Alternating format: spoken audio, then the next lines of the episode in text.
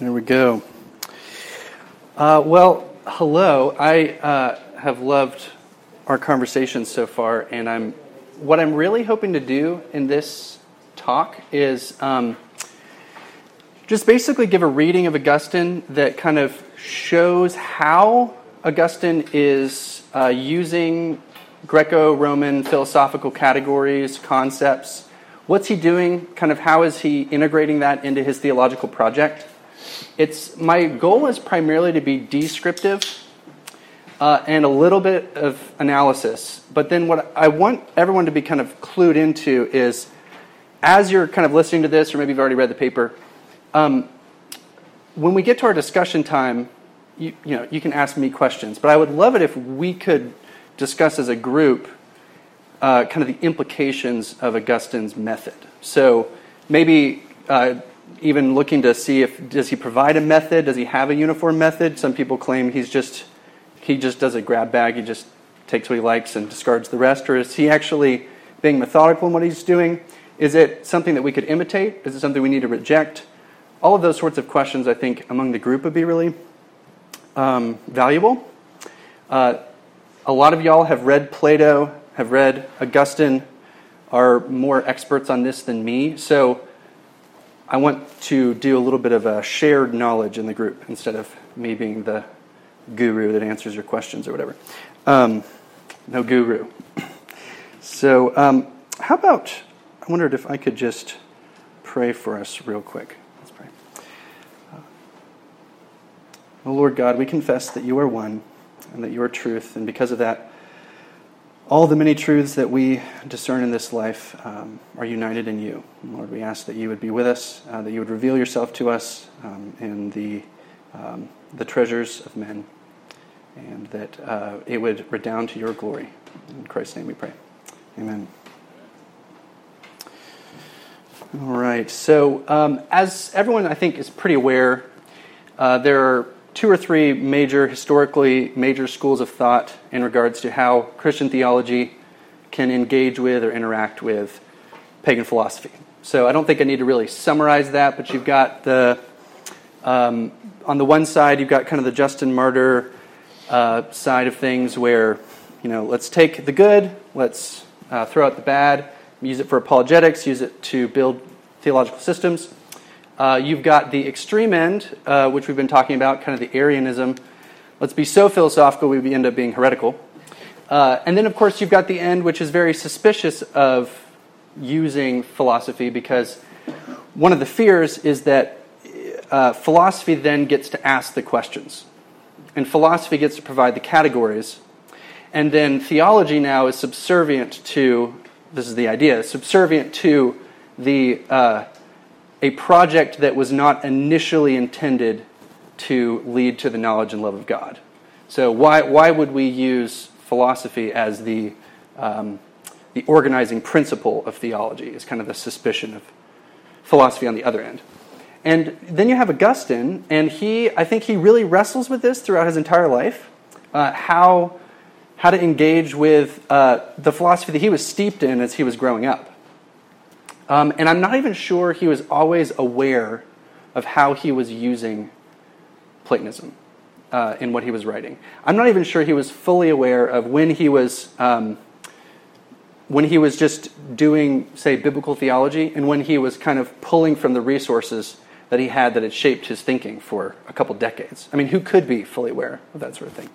Um, so, what I kind of want to do is I wanted to analyze um, confessions and see how is he using um, Greek philosophy, particularly Platonism, Neoplatonism, a little bit of Stoicism.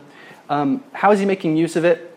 How, how does that kind of inform the questions he asks, the categories, the interpretive paradigms that he uses? Um, how does that kind of jive with his stated, um, his, his stated theory of philosophy and its interaction with theology? Um, the reason why I picked Confessions instead of City of God, even though City of God, I love City of God and it's brilliant, and he's very direct in the way that he engages with almost all of Greco Roman philosophy in the City of God. Um, Confessions is interesting because it's not just um, kind of a theological treatise, but it's also it's a biography. its literature. It's, it shows how uh, philosophy engages with um, the existential questions. Um, it very much gives you kind of a full bodied, three dimensional picture of how philosophy shaped who Augustine was as a holistic person. Um, and not just you know, his beliefs and you know, his doctrine of God here coheres with this part of Platonism. It's not just like that, it's his whole way of being. So I wanted to kind of explore how Confessions gives us a more three dimensional uh, look at how Augustine uses Greek philosophy. Um, so that's kind of the purpose here. Um, real briefly, uh, and again, all this is you know in the paper, so I'm not going to read tons of quotes and things like that. You can go back and read the paper. But you know, obviously, the famous quote of Augustine in On Christian Doctrine is what we had been talking about this morning, which is the um, plundering the Egyptians in order to beautify the tabernacle. That's um, kind of Augustine's stated view of what we can do with uh, the best of Greek philosophy. Uh, but of course, he also wrote uh, against the academicians, and he's against sophistry, and he's against atomism, and he's against materialism, and he's against most of Stoicism, and he's He's against a lot of things he finds in Plato. Uh, he actually calls um, uh, even a lot of Platonic philosophy a form of idolatry. So um, he's engaging in the city of God in Book 8 uh, with Colossians 2 8 through 9, which we also brought up this morning, um, about the idea of uh, don't be caught up in vain philosophy and the elemental principles of this world, but um, instead be um, shaped by Christ. And he says that um, most philosophers are vain cheats who live according to human tradition and not according to Christ, and that all pagan philosophy not only can it fall into vain deceit, but it's a form of idolatry condemned by Paul in Romans 1. And what he does here is he clarifies that there's, there's on the one hand, you can say true things about God, but not be a lover of God.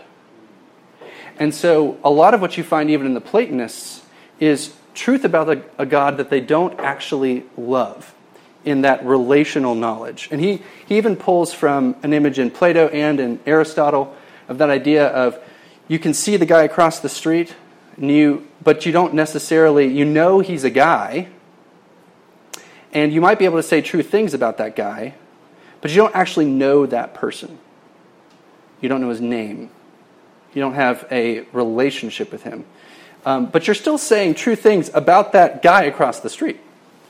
Um, and that's kind of how he frames what um, the Platonists are doing in a lot of ways. Um, so, if I could summarize kind of his um, approach, his stated approach to um, Platonic philosophy, he says a lot of Platonic philosophy aligns with Christian theology, but three things need to be maintained. One, most philosophy outside of Platonism, to a lesser extent Stoicism, is primarily dross rather than salvageable gold. It just kind of says that. Two, even though Platonism, is full of wise insights, because the Platonists lack personal knowledge of God and are filled with arrogance, and we're going to circle back around to the idea of arrogance later, they can never reach a full knowledge of the truth. They don't have personal knowledge, and they also have vain conceit. And then, three, Platonism is commendable insofar as it coheres with Christian theology. Uh, those are three things that he states just clearly in City of God. Um, so that's kind of his articulated perspective on uh, Greco-Roman theology or philosophy and how it coheres with Christian theology. Uh, but I wanted to explore kind of how this works out in praxis with confessions. Um, and we could even discuss whether or not we think what he's doing in Confessions is consistent with what he states in City of God. That could be a really interesting conversation. I'm not quite sure, so curious what you think.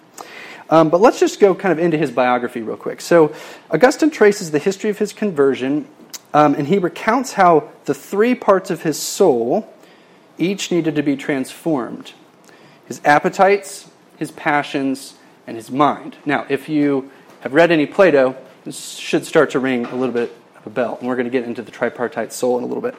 Um, but his intellectual conversion to Orthodox Christianity is the final resting place of his intellectual journey through Greco Roman philosophy. From Cicero to Manichaeism to Neoplatonism and then finally to Orthodox Christianity. That's his intellectual journey. Um, while he notes that his conversion was not simply intellectual in nature, his intellectual journey informed the movement of his appetites and his passions toward the right way. For as long as his mind was darkened by the truth, uh, for, darkened to the truth, he could not find freedom from his incontinence and his pride. And we're going to kind of explore those three areas um, in greater detail. So his intellectual journey begins with Cicero, who you know was a great Stoic philosopher. Uh, he read Hortensius, and uh, what what Hortensius gave him. This is really interesting. He says that before he read Hortensius, he uh, was filled with pride, ambition, and vanity that drew him toward rhetorical prestige. Okay, so you could see that maybe he was um, existentially following the path of the sophists a little bit. He wants rhetorical prestige he wants uh, honor and glory, and he doesn't necessarily care about what's true. And then he reads Cicero, and he says uh, that, that Cicero's Stoic vision, quote, fundamentally changed the direction of my mind. It changed the way he prayed to God. It instilled in him fresh purpose in life, such that he discarded his vain ambition and longed after immortal wisdom. It was as if he was the prodigal son who had left his uh, father to dabble in the folly of the world. And by reading Cicero, he had, quote, begun that journey upwards by which I was to return to God. By commending the, him the merits of philosophy, which is the love of wisdom, what Cicero did was it led Augustine to love, seek, win, hold, and embrace not this or that philosophical school, but wisdom itself, wherever he could find it. So if you're just to kind of summarize, Cicero does what Cicero does is it ignites in him a love of wisdom, true wisdom. And at that point, he's ready to discard any certain school uh, of thought or discard any certain uh, ambitions to personal glory so that he can grab onto the truth. Um, but of course, at the same time, uh, the wisdom that Cicero offers him is not the wisdom that he ultimately needs. So, on the one hand, Cicero um, rightly sets him on the path to uh, capital T truth, uh, but doesn't actually help him along the way uh, because he doesn't actually point him to Christ, who is the truth. Um, and you can start to see that um, this becomes a pattern. Uh, he says that uh, the only thing I found lacking was that the name of Christ was not there. And because of this, it could not wholly lead me to the knowledge of God. Um, unfortunately, Cicero also became a stumbling block because Cicero was so, um, his uh, rhetoric and his philosophical sophistication was so pleasing to Augustine that he cracked open the Bible after he read Cicero and he hated Scripture because it wasn't as beautiful as Cicero was. Um, and so at the same time, he said, um, when he turned to read the Scriptures to find truth, he was repulsed by the simplicity and humility of Scripture, which seemed, quote, unworthy to be compared with the majesty of Cicero. So, because he was filled with conceit, with the desire for um, glorious language and uh, philosophical sophistication, he actually, he said his mind was unable to penetrate into the depths of Scripture because he did not have the mind of a child.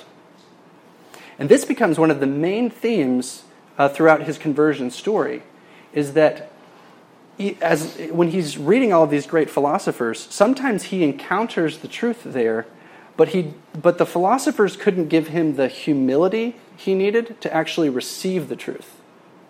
And one of the things that actually led him to Christianity was the intellectual humility of Ambrose and the church in Milan that he became a part of. Because they were willing to read Scripture in faith. And he saw a childlike humility in them that he didn't see in any of the other philosophers. And he started to see this dissonance there. And so uh, the intellectual humility of these Christians was one of the means that actually led him to get to a place um, in, existentially to where he could actually receive the truth of Christianity later on, which is really interesting. Okay, from uh, Cicero, he ended up joining the Manichees.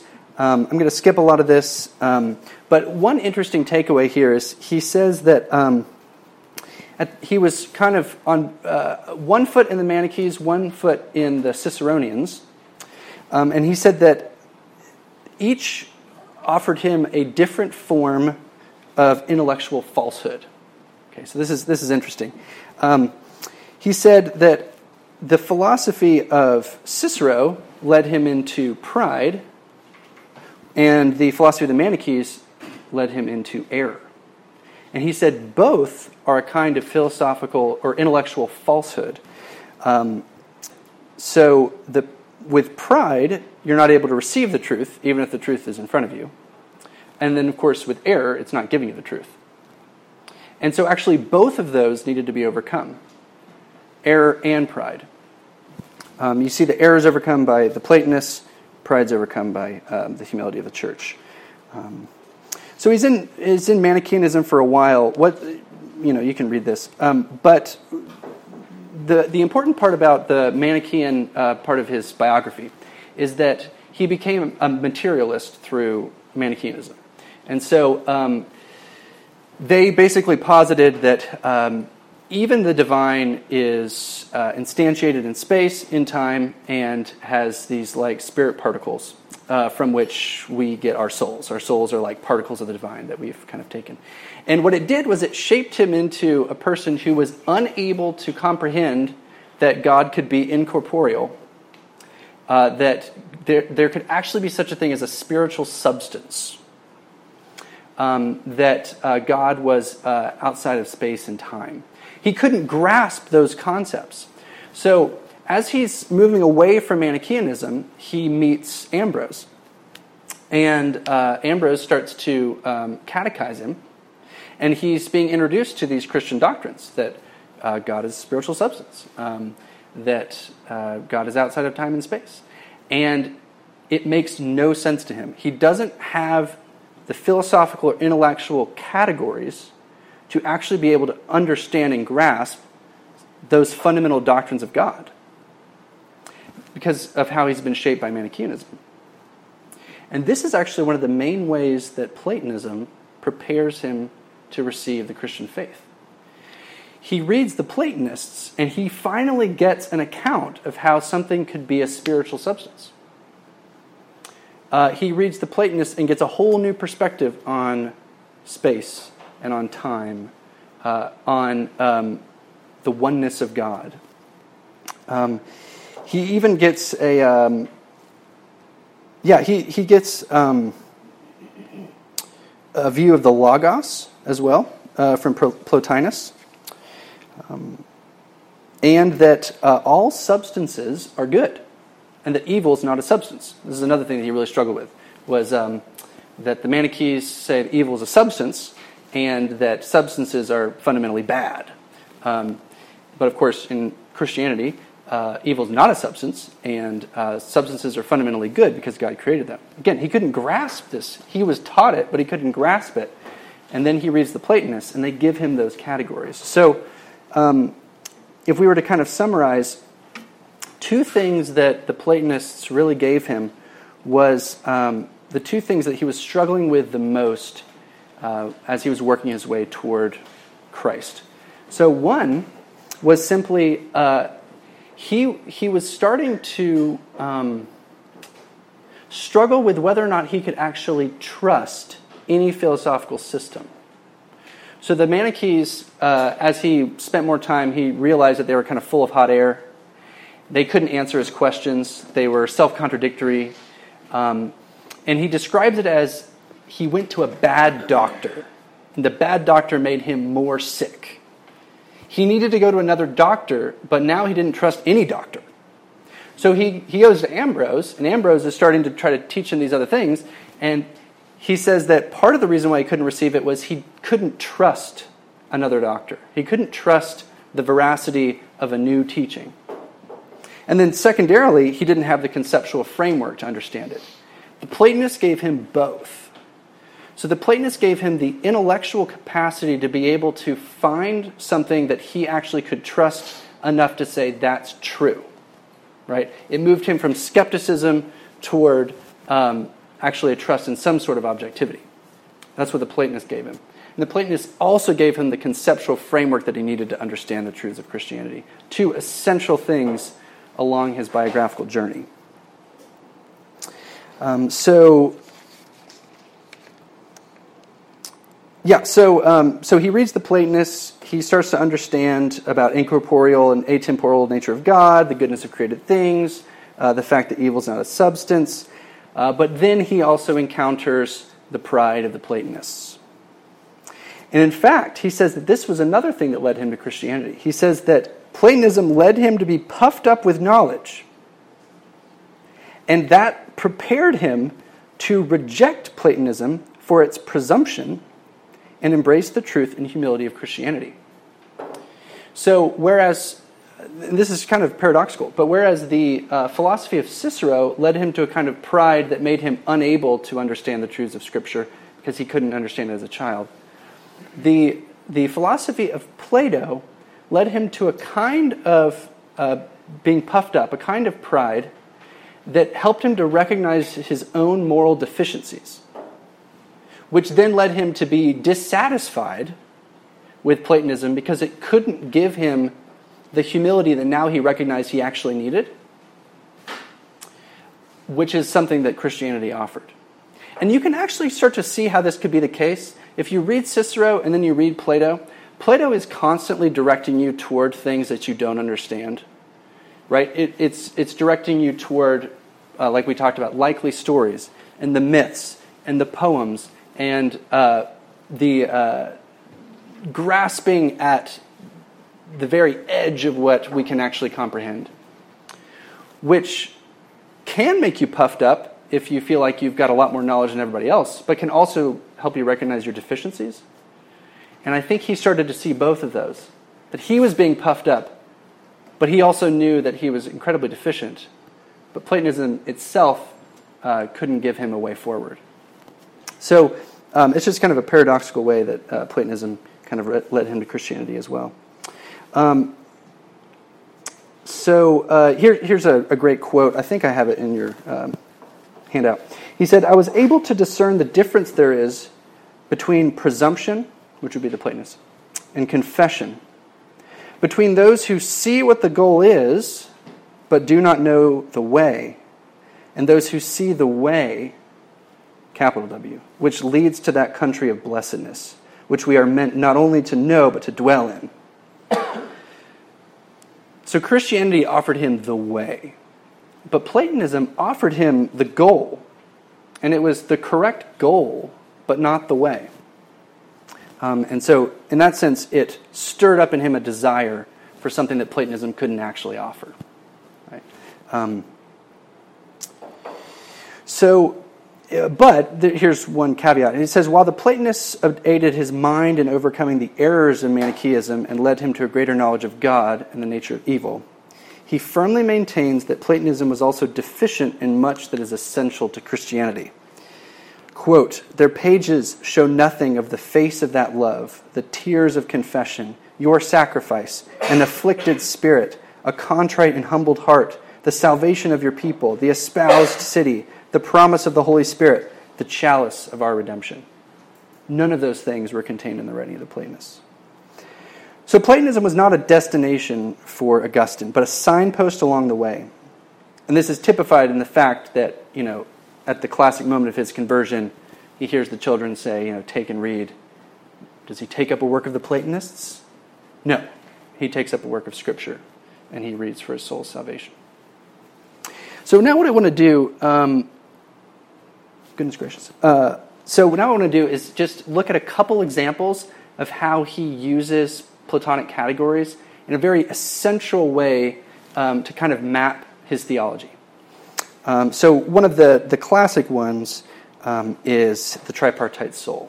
So uh, this is also just um, lovely to reflect on, and I'm going to try not to nerd out too much on Plato, um, but um, you know how it is. There's some really good stuff in here. So, uh, the concept of the tripartite soul, you can see it uh, defined um, in different ways in Phaedrus and in um, Republic, um, primarily. Um, but here's the idea, and I have it in your handout, um, is that you can uh, kind of map the soul according to three primary desires. Um, so you have the intellectual part, uh, which desires wisdom. And then you have uh, the appetitive part, uh, which desires um, kind of uh, the bodily cravings, and that could be sex or food or comfort. Um, and then you have um, the, uh, the noble part, um, which it, um, or the spirited part, the passions, uh, which desire um, glory and honor primarily. and what, what a what Plato does, um, and I've mapped this out, um, but what Plato does is uh, essentially um, when the soul is disordered, uh, when those three parts are not um, ordered toward their proper ends, um, you get the major categories of vice. Um, but when the soul is properly ordered and each part of the soul is, is uh, pursuing its proper end, uh, you get the cardinal virtues. So uh, when the appetites are um, in proper order, there's moderation. Right? When um, the passions are properly ordered, um, that is courage. And then when the intellect is properly ordered, that's prudence. And he, uh, he likens um, this to a city in the Republic and then to a chariot in Phaedrus. Um, and he does different things with those. And um, I'm not sure how much time I have to get into all this, and I really apologize. But um, so in, uh, in the Republic, the idea is that the governing class is like the intellect uh, that's ruling the soul.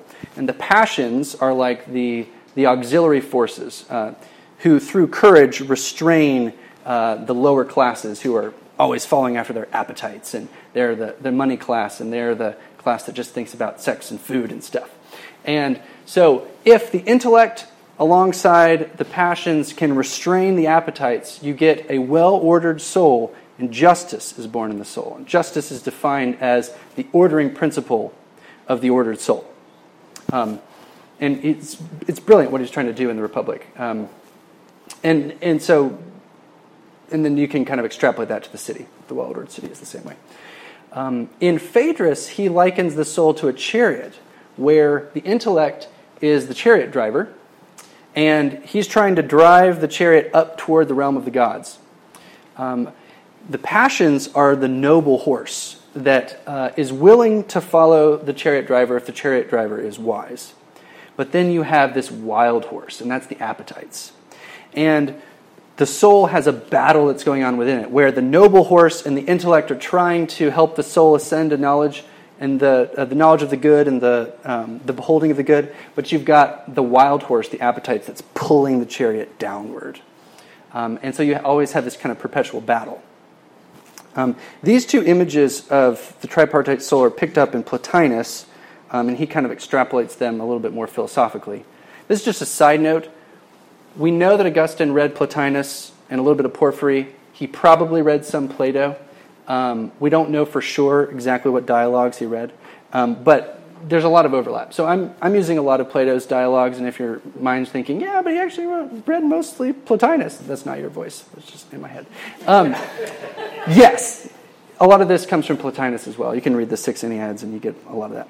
Um, okay, so why am I saying this? Well, this actually defines uh, the structure of the confessions and the way that Augustine describes his own conversion.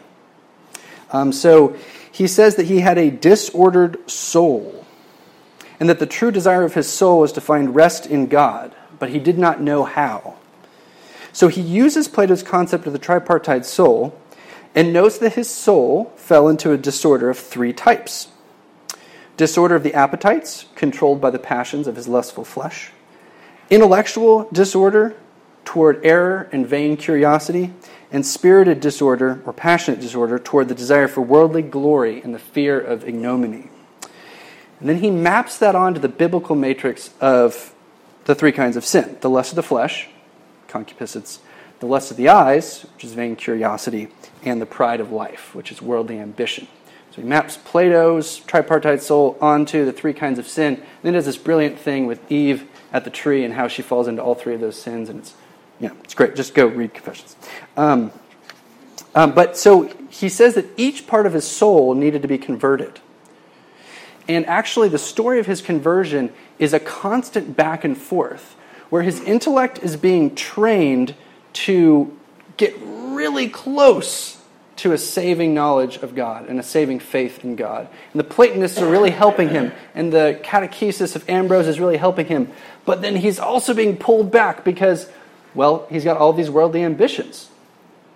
And he's got the flesh, right? If you've read Confessions, you know he talks all the time about his, his flesh, the concupiscence that was dragging his soul down so that he could not really attain um, the knowledge and love of God, you know, up until his, his final conversion. But this is actually the structure of Confessions itself. So, uh, books two through four describe the three disorders of his soul, respectively.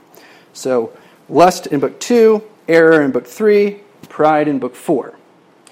Book six through eight chiastically follow his conversion. So it's the opposite direction. So, um, book six describes his conversion from his pride to humility, seven from error to truth, with the help of the Platonists, and then book eight, his lust is turned to love of God.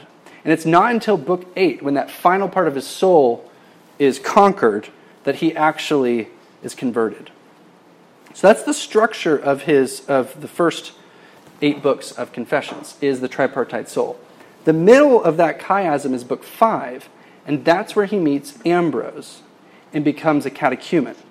So I think Augustine's doing something really interesting here. The structure is Platonic, but the fulcrum of his conversion is the meaning of Ambrose and becoming catechumen in the church. That's the fulcrum on which his conversion swings aided by Platonism to help him with these three disorders of his soul. But fundamentally, it's the relationship with Ambrose and the entrance into the church upon which everything rises or falls, uh, which is just really fascinating. Um, now, yeah, okay, so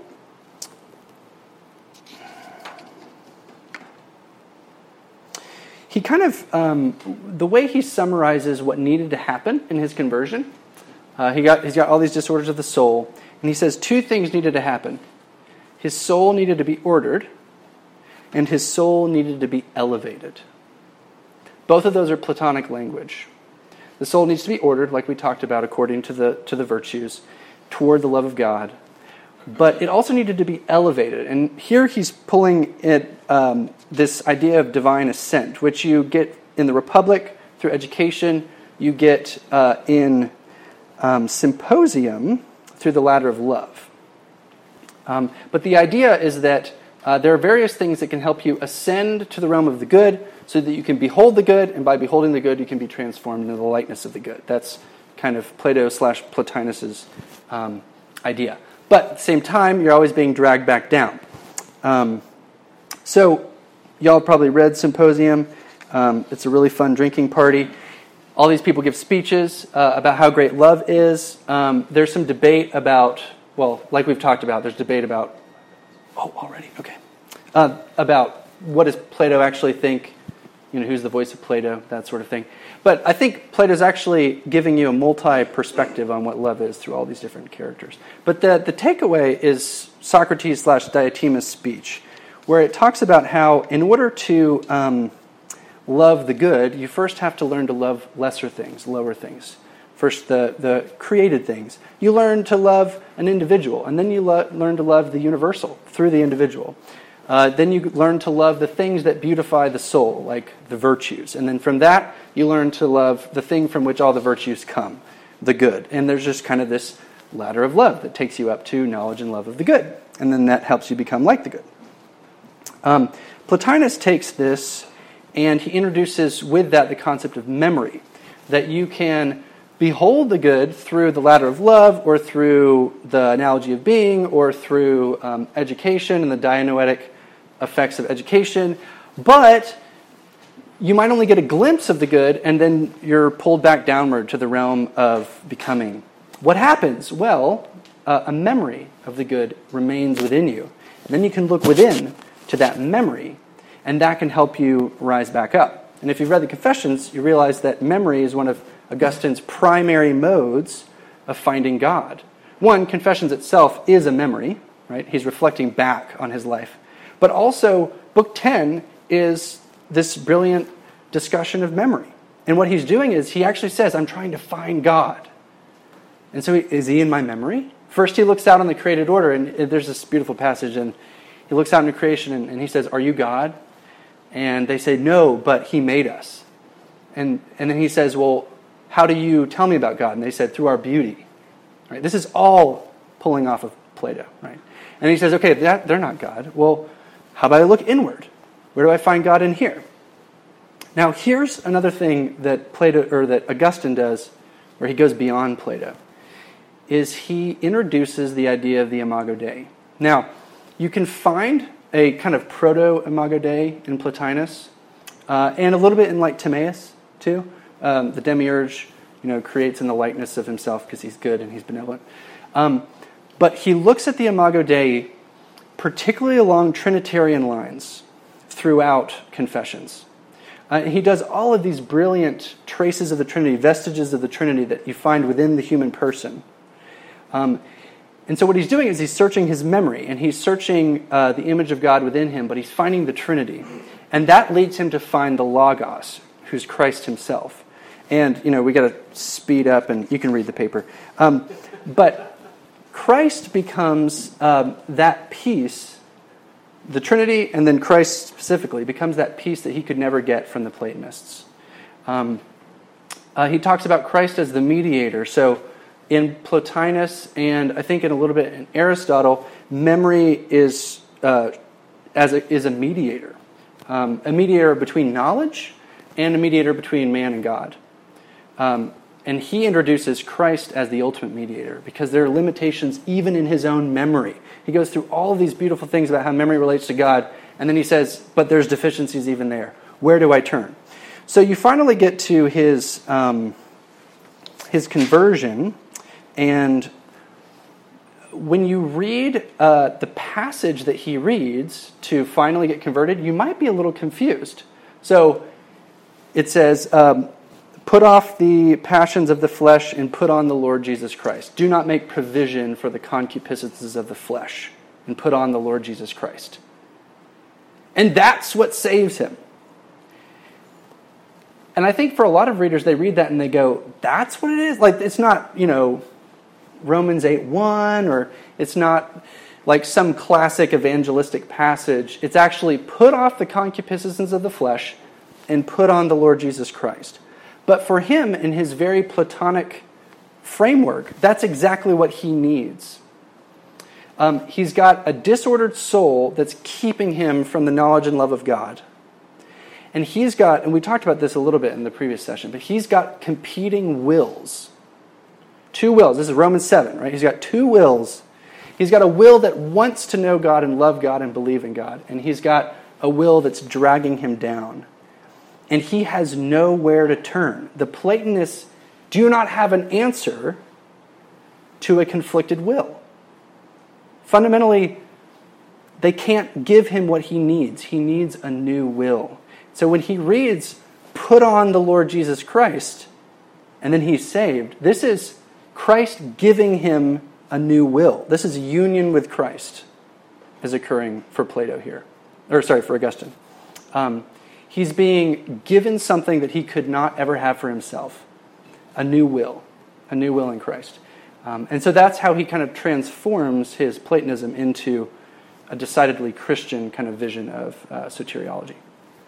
Now, you know, we could go on forever. I put on in your uh, handout um, a list of names of God uh, that he pulls from Plato and Plotinus. If you're just curious how his doctrine of God's affected by Neoplatonism, you could look at that. Um, you can explore memory, you can explore time.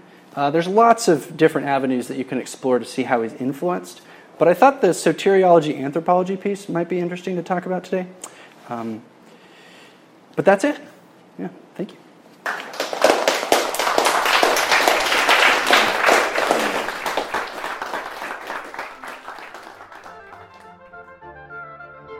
If you enjoy this free audio from the Davenant Institute, Please like, subscribe, and share. We invite you also to join our email list if you want to hear about upcoming events, new content, or course offerings at Davenant Hall. Links are in the description.